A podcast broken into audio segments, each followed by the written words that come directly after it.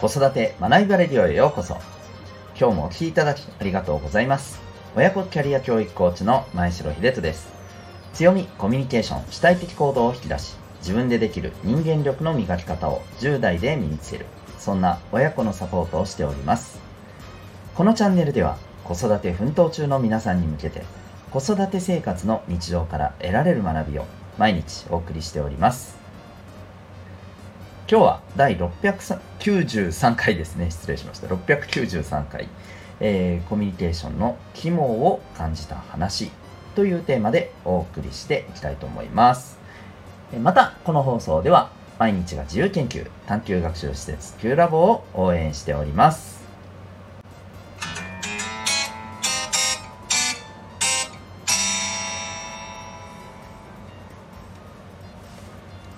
はい、それでは本題に行きたいと思いますけども、えー、っと、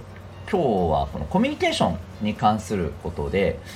うん、まあ、これって、やっぱりこう、あの、大事な部分だなっていうふうに思ったところをちょっとお話ししたいと思います。これ大人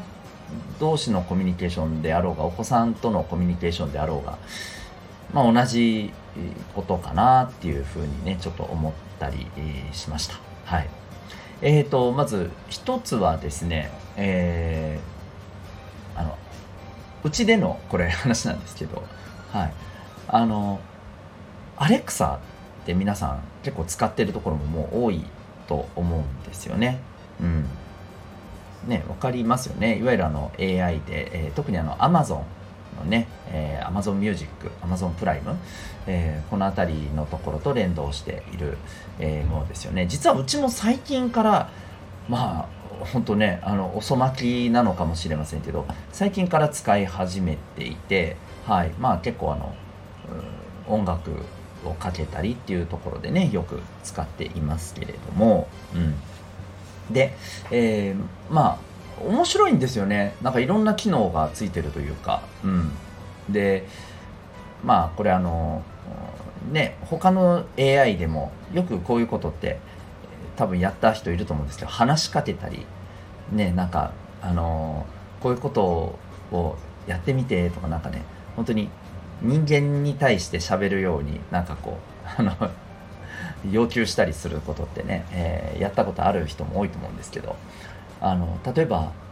歌ってとかラップしてとか言ったらやってくれるんですよね。知ってました？うん。やってくれるんですよ。ただですね何パターンか提携されていてで最初はやっぱり面白がってこう僕僕たちも初めて聞いた時なんかすげえなとか言いながらあの家族で聞いてたんですけどまあ、何回かやってくるとだんだんああこのパターンだねみたいな。A パターンだねみたいなね、えー、いう風に、ね、なってく、えー、るんですよね。で細かいところはねちょこちょこ変わってる感はあるんですけど、えー、まあ基本は一緒なんですよ、うん、でやっぱりこれすごく思ったのはなんか最初こそねやっぱ AI がこんなことをするこんなこともやるんだえー、って思うんですけど同じことをこう繰り返しされてくるとあまあ最初こそはねなんかすごいと思ったけどやっぱりうんねあ決められたことを言うようにねいわばプログラムされてるんだな的な、うん、そんな感覚でまあ飽きるともちょっと違うんですけどなんかちょっとやっぱりねうんふーんって感じがするんですよ。なんか一発目はやっぱりねなんか自分の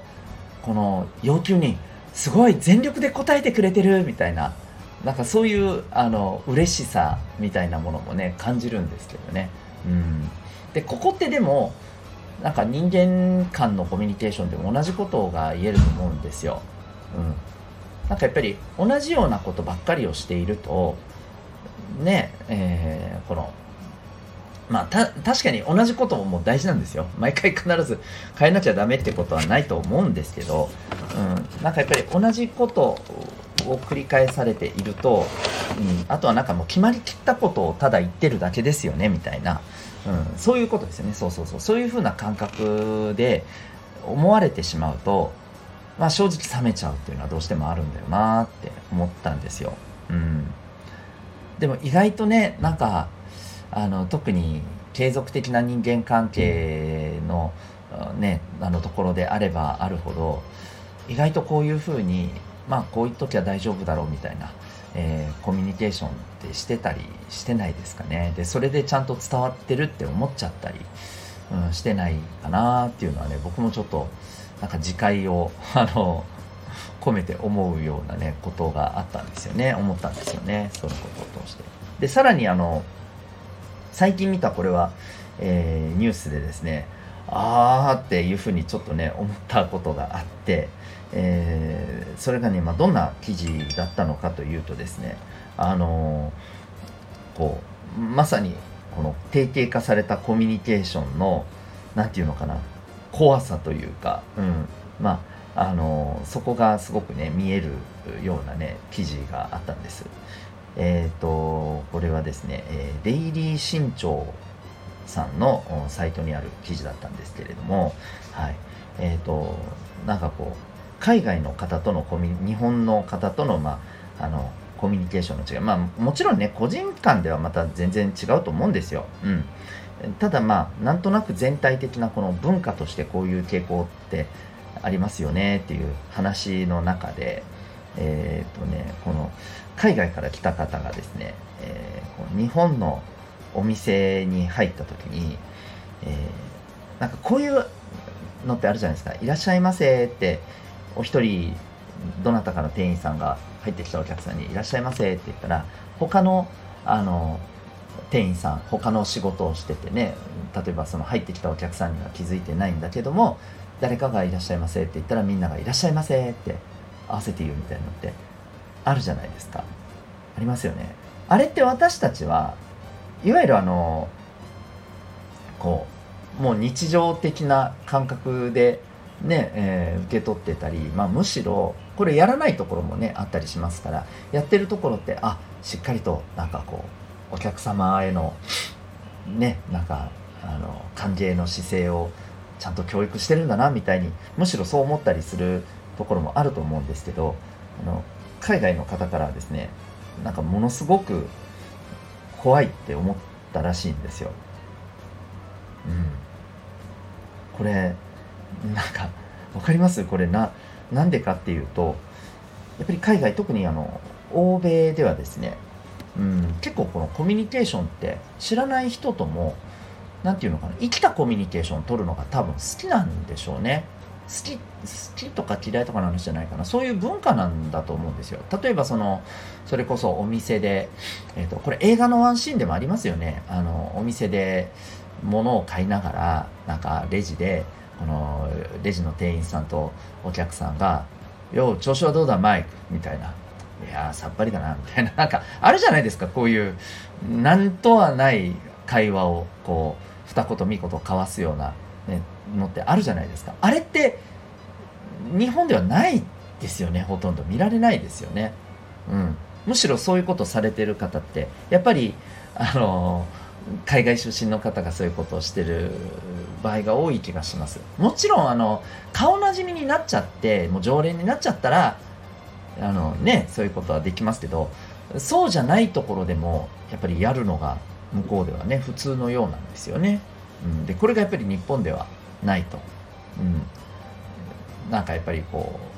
う初めての人とのコミュニケーションっていうものに対してものすごく壁を感じているんでしょうね。うん、でそんな中ででもね「いらっしゃいませいらっしゃいませ」みたいな、うん、この定型化されたまさにねのってもうなんかむしろ怖いみたいな、うん、ただ言ってるでしょみたいな。ねそんなあの怖さをねきっと感じたんだと思うんですよ。これも本当一緒じゃないかなと思ってて。で怖いのは、まあ、それがなんかコミュニケーションとしてねこうこれでできているっていうふうにやっぱり思っちゃうことの怖さってやっぱりあるなと思ったんですよね。うん。そうさっきの最初の話と一緒ですけど定型化されたコミュニケーションでちゃんとつながってるって思いきや全然あっちからはもうあのそれこそ事務的な感じで全然伝わってないみたいなねつながってる感がないみたいなねそういう風なあの状況ってあると思うんですよね。うん、なのでやっぱりこうその時その時の生きた、ね、相手とのうん、なんかやっぱり感情のねえー、交換だったりね気持ちの交換だったり、うん、そういったことがちゃんとできてこそ生きたコミュニケーションってやっぱり言えるんじゃないかなっていうふうにね思いました。はい、えー、僕もまあこれってすごくうんなんか気をつけないといけないなって自分自身思うところが多々あるので、えー、まあ、自分へのね自戒も込めて今日はちょっとお話をしてるんですけどあのぜひ、え何かしらああなるほど。ってちょっとこう、ね、自分自身のことだったり周りのことだったりで、えー、何か心当たりというか思い当たるところがあった方はですねぜひぜひ、あのー、参考にいただけたら、えー、嬉しいなというふうに思います。ということで、え、今日はですね、え、コミュニケーションのことで、はい。え、まあちょっとこう肝ってここだよなと。生きたコミュニケーションってここの部分だよな。そうじゃないところとの違いってここだよなみたいなね。そんなお話でございました。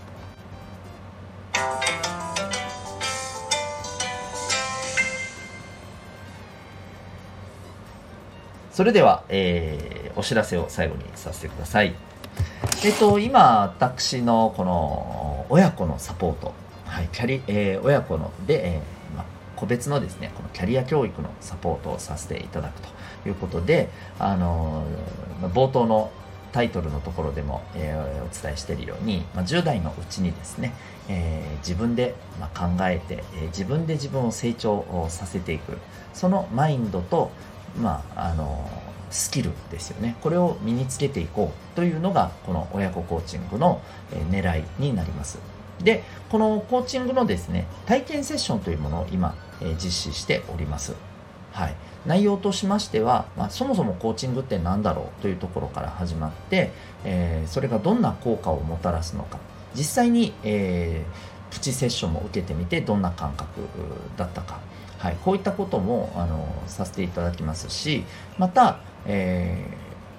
ー、持ってるあのコミュニケーションの強み、うん、これもともと持ってるあの脳の特性になるんですけれども、えー、そこをですね分析するっていうことも合わせてさせていただいております、えー、大体時間は60分から90分、えー、オンライン対面どちらでの受講も可能ですしお時間などもご相談させていただいた上で、えー、はい、させていただいております。